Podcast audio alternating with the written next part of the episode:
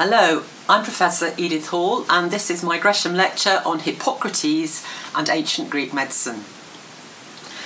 Natural science and philosophy emerged in the Greek cities of Anatolia in the early 6th century BC, and the same applies to the rapid development of medical science. This was broadly overseen by the Greek god Apollo, whom the Greeks had incorporated into their pantheon from his origins in Western Asia. Apollo's bow and arrows can bring both plague and cure it.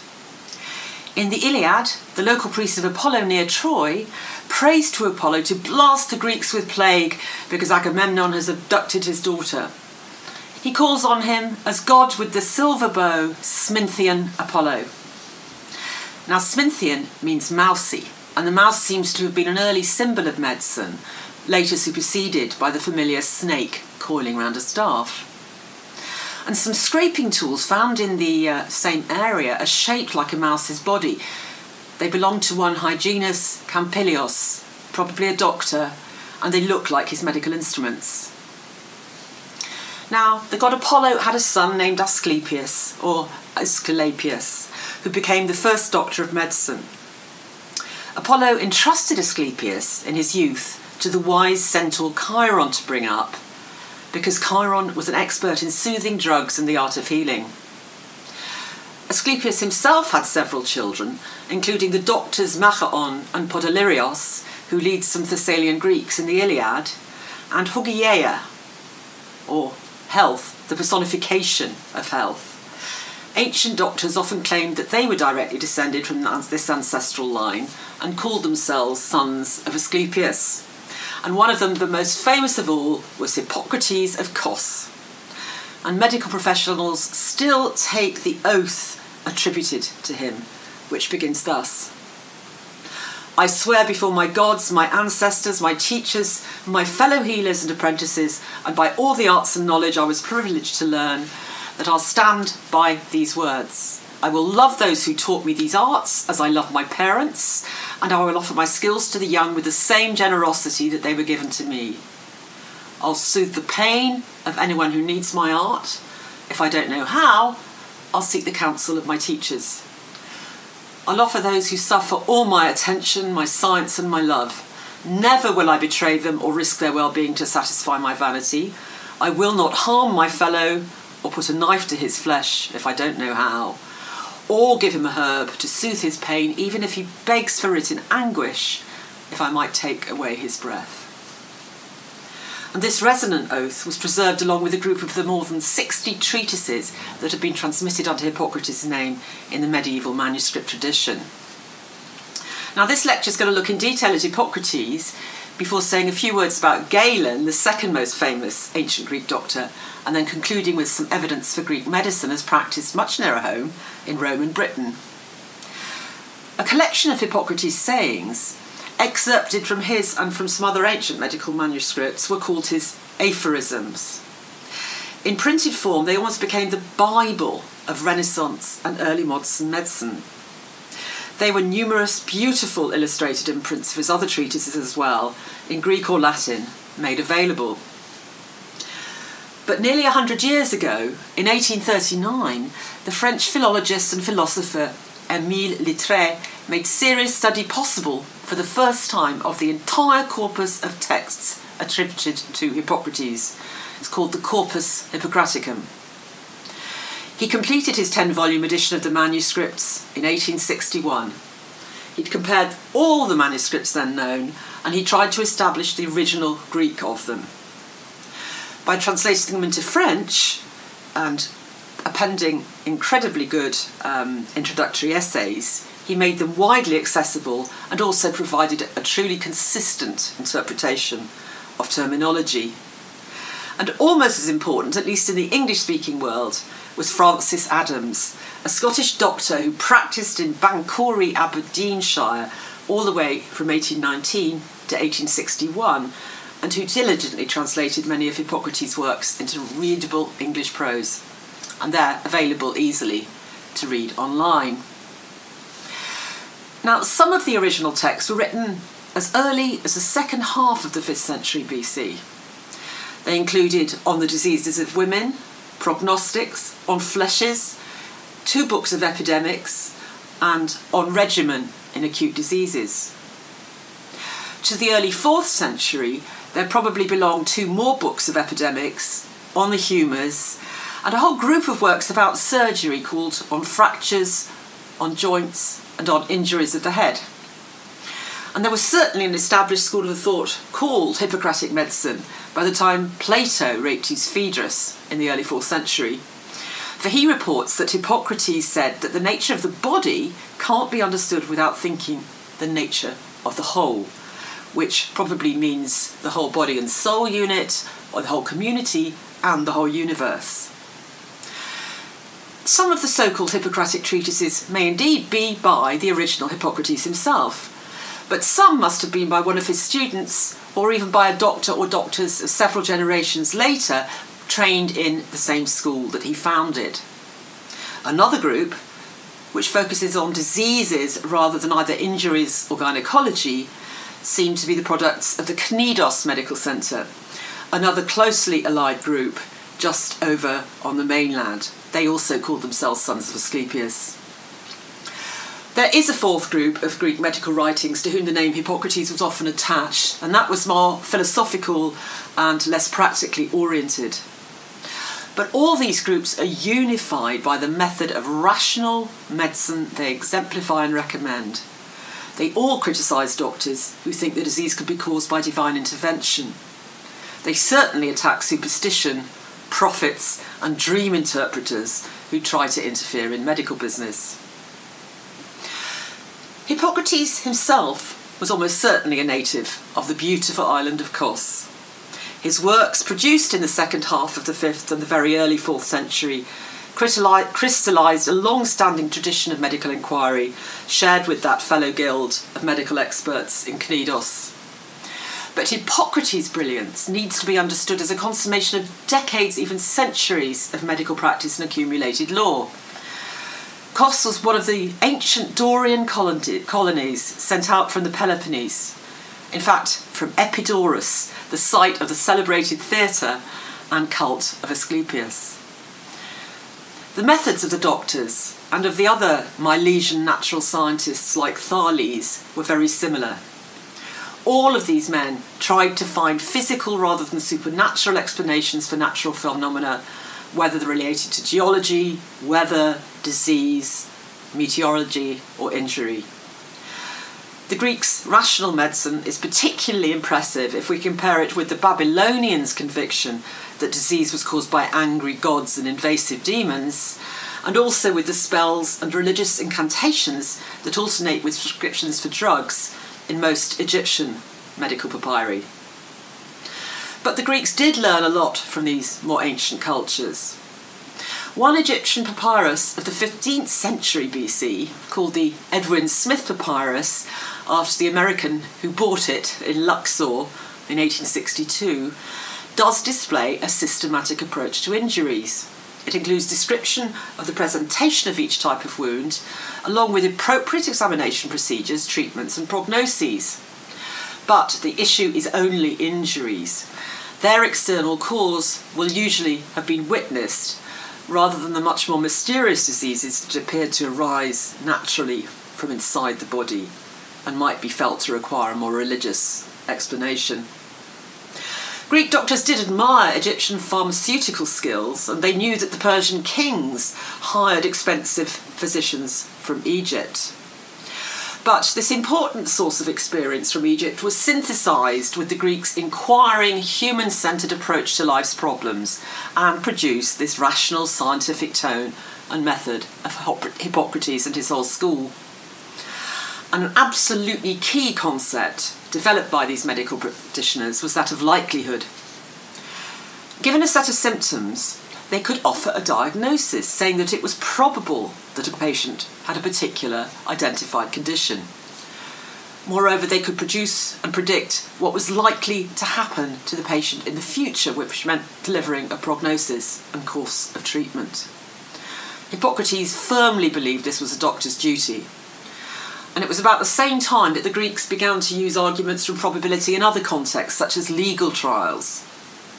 It was a doctor's absolute duty to use evidence acquired from substantial empirical experience, collated and analysed, to know what was likely to happen to a patient. To be able, as Hippocrates wrote, to tell the antecedents, know the present and foretell the future in order to be able to benefit rather than to damage. Here's an example. Those who are constitutionally obese are more likely to die early. Now, the relationship between the Hippocratics and the other intellectuals of Ionia did flow both ways. New archaeological evidence has shown that advanced head surgery was already performed on a 30-year-old woman's injured cranium at Abdera, a colony of Clazomenae, one of the original cities of the Ionian League, by the middle of the 7th century BC. The procedure was successful. She lived for another 20 years. But the discovery of her remains shows that complicated surgical procedure on bones of the skull, including trepanation, which was the removal of a disc of bone to allow the careful extraction of damaging bone splinters, was already in use more than 2 centuries before the sophisticated Hippocratic treatise on head wounds was written around 400 BC. So, even before Thales and other Ionian natural scientists, the science and practice of medicine was much more advanced in Greece than we realised before. The Hippocratic treatises are manuals, very practical ones, dealing with everyday life and everyday reality. They're not works of abstract speculation. And scholars have come to accept that because they focus on inference, evidence and cause and effect, and because their lack of recourse to supernatural explanations is so strong, they must be acknowledged as having played a vital role in the total Ionian intellectual revolution. Aristotle, himself the son of a doctor, who claimed a direct line from Asclepius' son Machaon, was convinced of this cross-fertilisation. So what were Hippocrates' principles? There are 3 broad principles that underlie all his method. First, people get sick on account of natural causes which can be explained scientifically. This was counter to the prevalent idea that people get sick because they've outraged the gods, or some malevolent demon has afflicted them, or because someone else has cursed them or even cast a spell on them. One Hippocratic treatise illustrates the opposition between such views clearly. It's called On the Sacred Disease, which was the name by custom given to epilepsy. Now, this mysterious, frightening condition, the symptoms which can be exhibited during epileptic fits, were thought to be, by the ancient Greeks, signs of possession by a divinity. But Hippocratic treatise is determined to refute this superstitious diagnosis. It opens trenchantly, "I do not believe that the sacred disease is actually any more sacred or divine than any other disease. On the contrary, it has specific characteristics and a definite cause. Nevertheless, because it's completely different from other diseases, it's been regarded as a divine visitation by those who, being only human, view it with ignorance and astonishment." The treatise argues that epileptic seizures recur as a result of a blockage of the brain by phlegm. Now, this theory has been replaced today by the notion of electrical signals in the brain becoming scrambled, whether as a result of disease or trauma. But the principle behind the Hippocratic approach remains uncontested. Secondly, Hippocratic studied anatomy to understand the different parts of the body. But they believed that health and disease relate to our bodily humours, which must be balanced and proportionate. And this is explained in another treatise called On the Nature of Man, perhaps by Hippocrates' son-in-law, another famous doctor. Phlegm, yellow bile, blood and black bile are each connected with a bodily organ and have properties. Phlegm is cold and moist and connected with the brain. Yellow bile is hot, dry and connected with the liver. Blood is hot, moist and connected with the heart.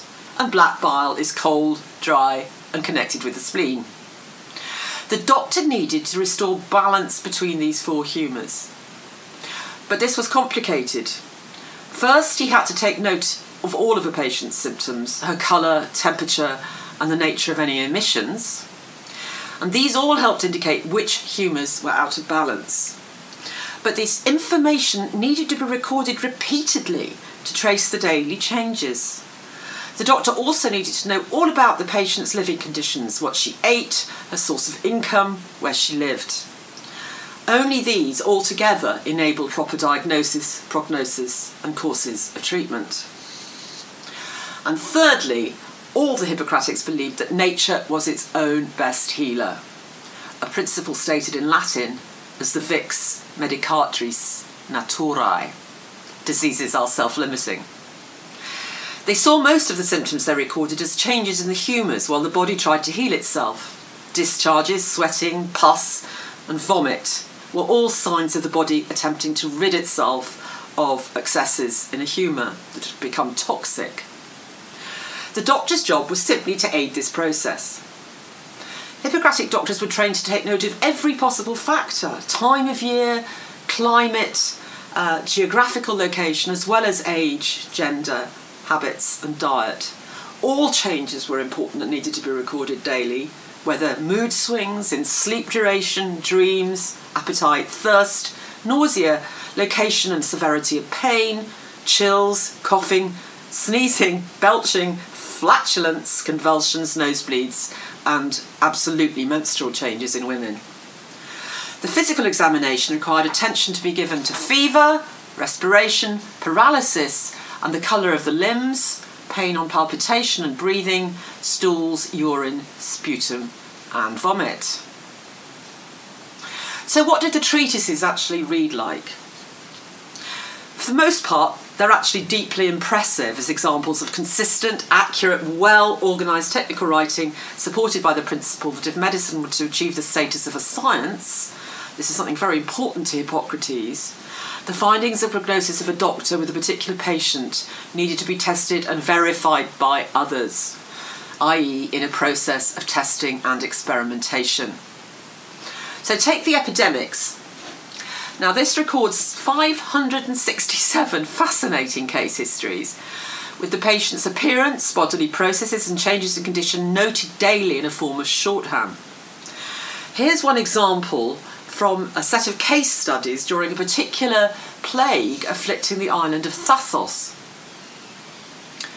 The wife of Philinus, having been delivered of a daughter, the discharge being natural and other matters going on mildly, on the 14th day after delivery was seized with a fever attended by rigour. She was pained at first in the cardiac region of the stomach and the right hypochondrium, pain in the genital organs, lochial discharge ceased. Upon the application of a pessary, all these symptoms were alleviated. Pains of the head, neck and loins remained though, no sleep, extremities cold, thirst, bowels hot, stool scanty, urine thin and colourless at first. On the 6th, towards nightfall, her senses became disordered but were again restored. On the 7th, she was thirsty. Her evacuations became bilious and high-coloured. On the 8th, she had a rigour, acute fever, much spasm and pain, talked much incoherently. On the application of a suppository, rose to stool and passed copious dejections with a bilious flux. No sleep at all. On the 9th, spasms. On the 10th, slightly recovered. On the 11th, slept, had perfect recollection, but then again immediately wandered. passed a large quantity of urine with spasms. It was thick and white, like urine which had been shaken after a considerable time until it subsided, but it did have no sediment.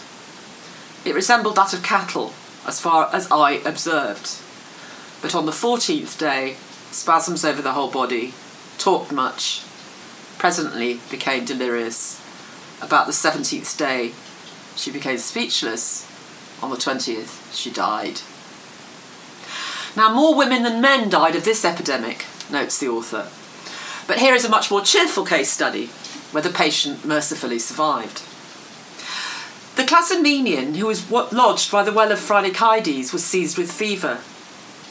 He had pain in the head, neck and loins from the beginning, immediately afterwards deafness, no sleep, acute fever, hypochondria, elevated with a swelling, but not much distension, tongue dry. On the 4th towards night he became delirious, on the 5th uneasy, on the 6th all the symptoms exacerbated. But on the 11th a slight remission. From the commencement to the 14th day the alvine discharges were thin, copious and of the colour of water, but well supported. The bowels then became constipated. On the 16th urine thicker, with a sediment somewhat better. On the 17th, urine again thin, swellings about the ears with pain, no sleep, much incoherence, legs painfully affected. But on the 20th, free of fever, had a crisis, no sweat, perfectly collected. On the 27th, violent pain of the right hip, but it speedily went off. On the 31st, a diarrhoea attended with copious discharge, symptoms of dysentery, swellings about the ears gone, however. On the 40th day, had the pain in the right eye. It went away.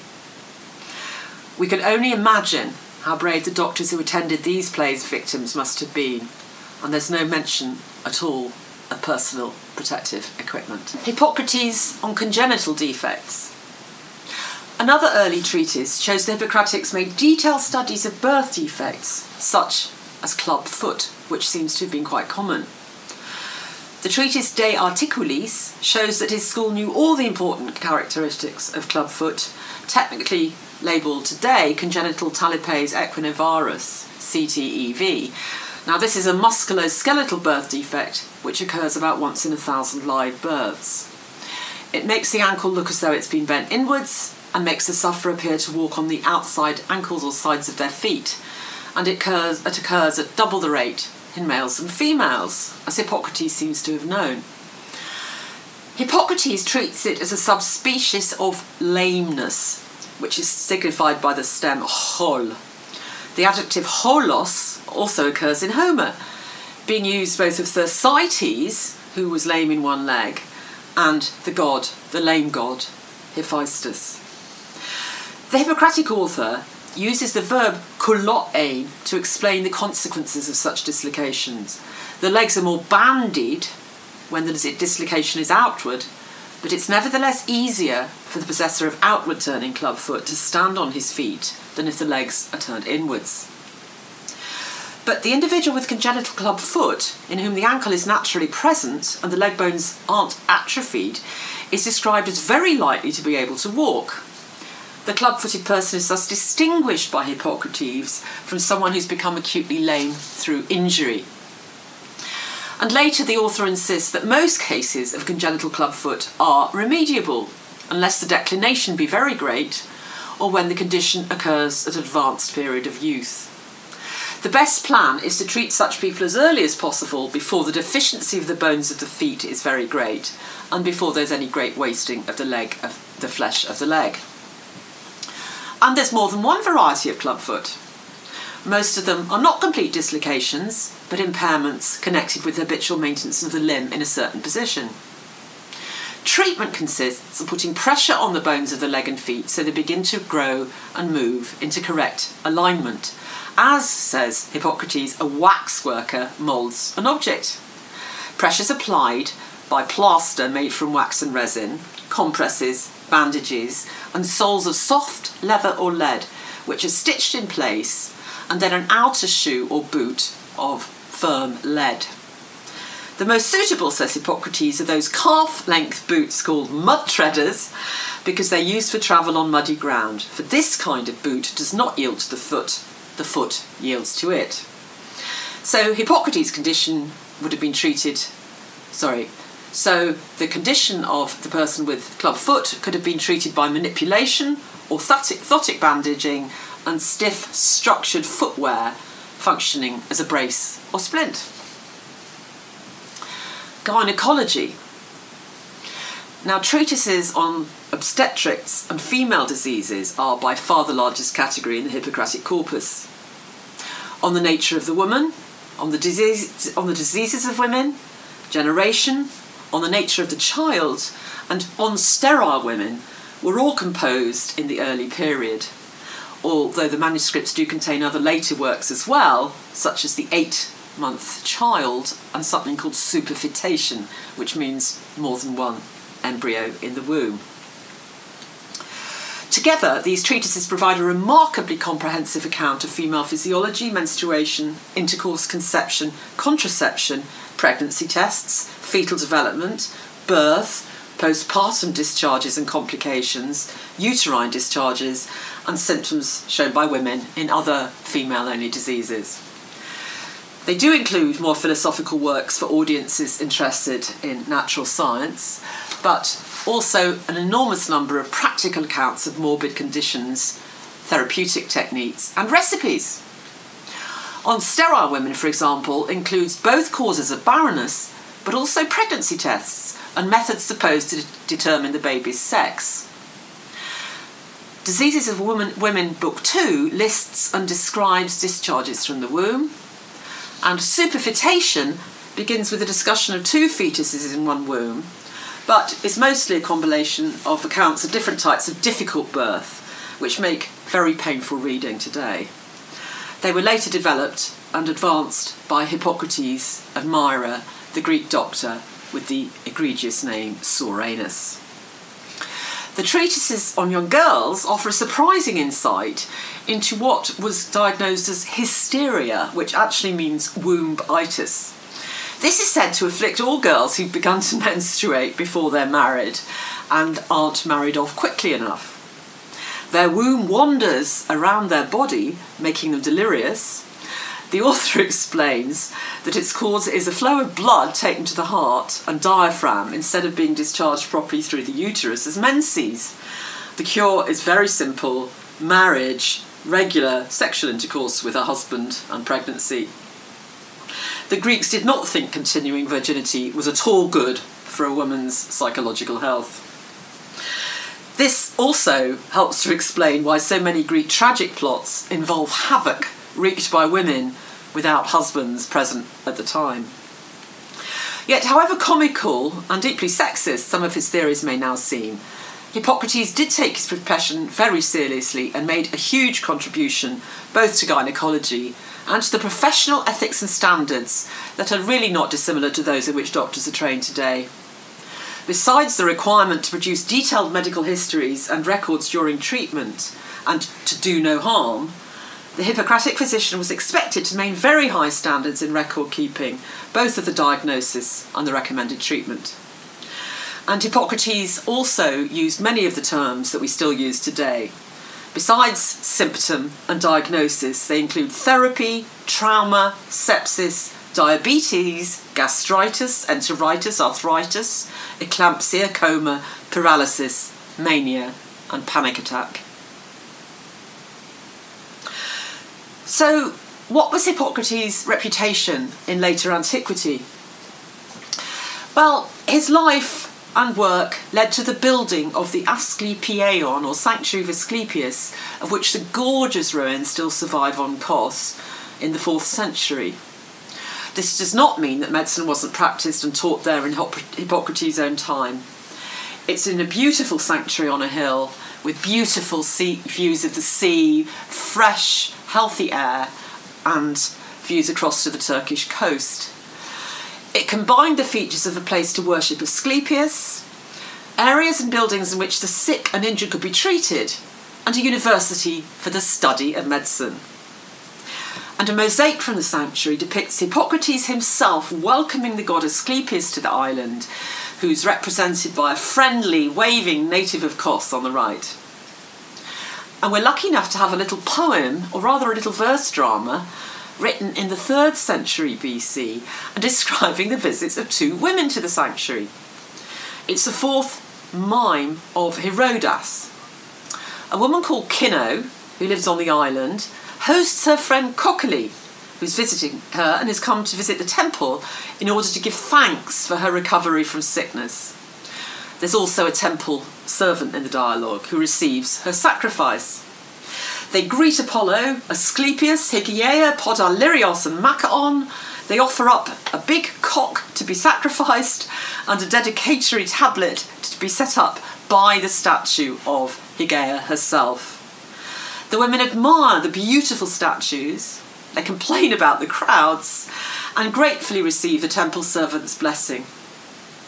And it was inspired by this lovely little poem that the 1902 discovery and excavation of the Asclepieion were led by a German archaeologist called Rudolf Herzog and the local history buff, a Kos man called Iakovos Zaraftis. And it was at Herodas' time, of course, that Hippocrates' reputation was secured importantly at Alexandria, which collected and edited all his works in its famous library. But along with Hippocrates' authentic treatises and those by his immediate successors, a whole new narrative developed in which he appeared as a sort of hero, performing astonishing medical feats. He appears as a hero in numerous artefacts used by doctors or grateful patients, from cheap little oil lamps to expensive relief sculptures. His feats were recorded in a series of letters supposedly penned by him, and they also appear in many other ancient authors, including Soranus's unreliable biography of the predecessor he so admired. The letters, known as the Hippocratic Apocrypha, consist of 22 documents relating anecdotes in his life. First, Hippocrates was summoned by the Persian king Artaxerxes to avert a plague in the Persian army. And the Persians, of course, were the historic enemy of the Greeks. Artaxerxes had heard that Hippocrates was the most brilliant physician in the world, so he sent an embassy to get him. The ambassadors offered him all the silver and gold he could possibly want. But Hippocrates shook his head and said, "No, I have enough food and clothing and shelter, everything else I need in life. I don't want Persian opulence. I will not help those who are enemies of the Greeks." In the ancient world, patriotism beat money and humanist concerns for other ethnic groups, hands down. And in 1792, the French artist Giraudet painted the scene in which Hippocrates refused the gifts of the king. In the picture, the Persians around Hippocrates show different expressions as the great doctor refuses to help them. They're miserable, astonished or furious, and Hippocrates' foot is pushing away the pile of money on the floor. In the second exploit, Hippocrates is summoned by the Senate of the Greeks of Abdera to cure the apparent madness of the philosopher and natural scientist who lived there, Democritus. Now, Democritus' main symptom is helpless laughter at everything, including funerals, and at everyone, including revered politicians with high opinions of themselves. But Hippocrates diagnoses Democritus as both sane and, in fact, very wise. It's his desire for solitude and serenity which make him discriminate himself from ordinary people. And one of the best ways to do that was to laugh at the folly of human existence. These two intellectuals enter a correspondence in which they discuss moral and medical aspects of madness and the relationship between the noble outsider figure and his ordinary fellow men. And it's a discussion that points towards numerous recurrent themes later in the history of ideas. Hippocrates stands out as the philanthropist, Democritus as a misanthropist, even if a sane and clever one. And in the third story, Hippocrates is supposed to have saved the Greeks from plagues and pandemics, including the Great Plague of Athens early in the Peloponnesian War, described in great detail by Thucydides, who recovered from it, and in which Pericles the statesman died. Hippocrates is said to have kindled great fires in the streets of Athens to turn the air hot and dry and fumigate it, make it inimical to the plague. That's instead of cold, moist and hospitable to the plague. There was even a document purporting to be a decree of the Athenians honouring Hippocrates for his great goodwill in bringing deliverance to the Hellenes, when, as an epidemic was coming down from the land of the barbarians, he dispatched his own students to various regions and ordered what treatments it was necessary to escape the oncoming epidemic without fail. He showed how the medicinal art of Apollo, handed down to the Hellenes, saves their sick. The second most important ancient Greek doctor, Galen.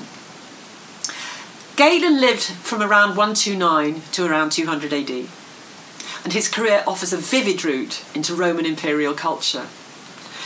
He was born into a well-to-do Greek family in Pergamon, always one of the Greek cities of Asia most accommodating to Rome. The son of an architect, he was given a superb education, and his career was chosen after his father had a dream in which the healing god Asclepius ordered him to make his son study medicine. Galen did not get along with his mother. Her hot temper was not shared by the dispassionate young intellectual, so he tells us. As soon as his father died, when he was only 19, he took to travelling and studying abroad.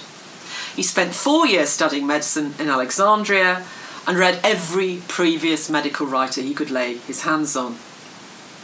His first big career break came in 157. He was appointed physician to the gladiators owned by the high priest of Asia back at home in Pergamon. The gladiators were required to perform in the imperial cult, and Galen was to refine his understanding of anatomy and injuries while treating them. And he'd won the job against stiff competition by performing operations publicly on a monkey. He made an incision in its stomach to reveal the intestines and challenged the other physicians to replace them and insert the necessary sutures. None of them could. Galen recalls this in a ceremonial first-person plural. We ourselves then treated the ape, displaying our skill, manual training and dexterity. Furthermore, we deliberately severed many large veins, thus allowing the blood to run freely. And we called upon the elders of the physicians to provide treatment, but they had nothing to offer. We then provided treatment, making it clear to the intellectuals present that physicians who possess skills like mine should be the ones in charge of the wounded. From Pergamon, he went to Rome, where he eventually settled, working for the emperors Marcus Aurelius, no less, and then his son Commodus and Septimius Severus, the top medical job in the Roman Empire. Now, this enterprising Greek doctor turned curing patients into a competitive performance. On one occasion, he was summoned to treat a slave with wounds in the chest, which no other doctor had been able to heal. Galen excised the breastbone and in a spectacular procedure exposed the heart, after which the patient recovered. When another physician denied that the kidneys were involved in the excretion of urine, Galen publicly enacted a vivisection on a male animal which involved tying up its kidneys and penis, blowing into its bladder and puncturing the tube which connected it to the bladder, thus releasing a squirt of urine. He had many fans who came to watch the shows. So successful a doctor and self-promoter was Galen that he excited envy in his rivals. They spread rumours that he was a charlatan. And eventually he felt compelled to undergo a public scrutiny of his anatomical theories. At the public venue of the Temple of Peace, other doctors for a whole week challenged him to defend his findings. He refuted them with his scalpel and practised demonstrations on patients and cadavers of animals. These were inevitably bloody and theatrical, and he spectacularly pulled off the defence of his reputation. But the experience made him ever more critical of all the other doctors. He regarded them as either incompetent or avaricious, and always as unscientific. His major contributions were to a systematic method of diagnosis, identification and cause of illness, symptoms and prognosis, described and reasoned in his gargantuan 14-book treatise on therapeutic method, which is still being translated. But he also advanced understanding of anatomy and diagnosis by means of the pulse, on which he wrote a great deal. His pulse readings were so sophisticated that he prided himself on one case, Justice's wife. From her pulse, he'd been able to diagnose not physical illness, but infatuation with a ballet dancer named Pylades. Never marrying or fathering a child, he was a workaholic. Despite inheriting a personal fortune, he was almost unbelievably prolific, producing at least 500 treatises, of which more than 80 survive. And in fact, they make up more than half of the entire corpus of ancient Greek medical writing and a substantial proportion of all the ancient Greek prose we can read. Galen brought the long-standing tradition of Greek rational medicine to an unprecedented level. He also personally modelled many ideas about medicine in both the Arab and Western worlds. His works were translated into Arabic in the 9th century, thence into Latin, and in Latin translation, several of them constituted quartets on the basic European medical curriculum by the late 13th century. And once the Greek manuscripts began to appear in the West in the 15th and 16th centuries, a far more detailed picture of this incomparable doctor's methods could be inferred from a comparative study of all the textual traditions. But in conclusion, let's bring the story home. Let's look at the fascinating evidence that the Romans brought Greek doctors with them when they were ruling Britain. Inscriptions honouring the healing god Asclepius or Aesculapius in Greek rather than Latin have been found in several places in the north of England, including Lanchester near Durham and Maryport in Cumbria. At Chester, near what is now the Telephone Exchange, a doctor named Hermogenes once dedicated a votive offering in beautifully shaped Greek lettering of the early 2nd century AD.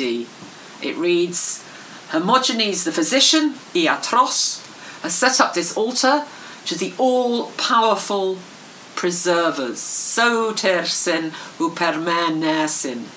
That means Asclepius and his companion goddess and daughter, Hugieia. Perhaps Hermogenes was official doctor to the 20th Roman legion, legendary legion, who built and resided in the Chester camp.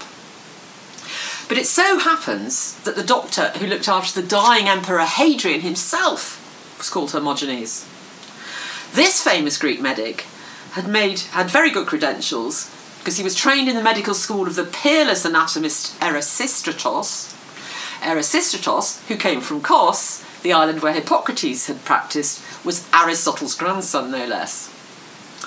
And Cassius Dio tells us that when Hadrian was dying slowly from dropsy, and of course Hadrian spent a lot of time in Britain, Hermogenes helpfully pointed out to him the very place on his chest, which, if an attendant struck a blow, would allow him to die fast and painlessly. In the event, Hadrian couldn't persuade anyone to dare to do that. He ended up eating and drinking himself to extinction. And my favourite exhibit in the Museum of London is a pewter amulet with a magic spell designed to ward off plague, inscribed in ancient Greek by a man called Demetrius. And he'll have worn it suspended from his neck. It was found on the north side of the Thames at the point where the ancient underground river, the Walbrook, which is still there, disgorged at Cannon Street Station. And 30 precious lines of Greek begin with these magical spell words. Abrai, barbasol, barbasoch, barbasoth, uelior, anthemorphi. Demetrius continues to describe the plague in vivid adjectives. Cacophonous, carried by the air, slashing from afar, manslaying, agony intruding, depressing, flesh-eating, liquefying, deep in the veins. He invokes 4 deities to protect him from this terrible plague. 3 mysterious figures who often appear in ancient spells and whose name ultimately derived from Hebrew, which was often felt to be a magical language, Io, Sabaoth and Abrasax, and of course the ancient Greek doctor, Phoebus Apollo of the Onshon Higher Archer. Apollo is prayed to about plagues everywhere in ancient Greek literature, including the Iliad, as we saw, and in Sophocles' Oedipus. Demetrius was probably trying to protect himself from the Antonine smallpox-like plague, a terrible disease. It began in 165 AD during the reign of Marcus Aurelius, and it devastated Roman legions across the entire empire. The form of Demetrius's letters and some spellings suggest either that he was bilingual in Greek and Latin, which was common enough, or even that Latin was his first language, and he was writing in exotic-sounding Greek because he believed it possessed magical powers. In two final transnational twists, the hexameter line of verse invoking Apollo is a variant on another anti-plague spell also recorded in an ancient Greek text by the Syrian Lucian. Lucian says the spell was manufactured at the time of the Antonine Plague by a Black Sea charlatan called Alexander, quack doctor.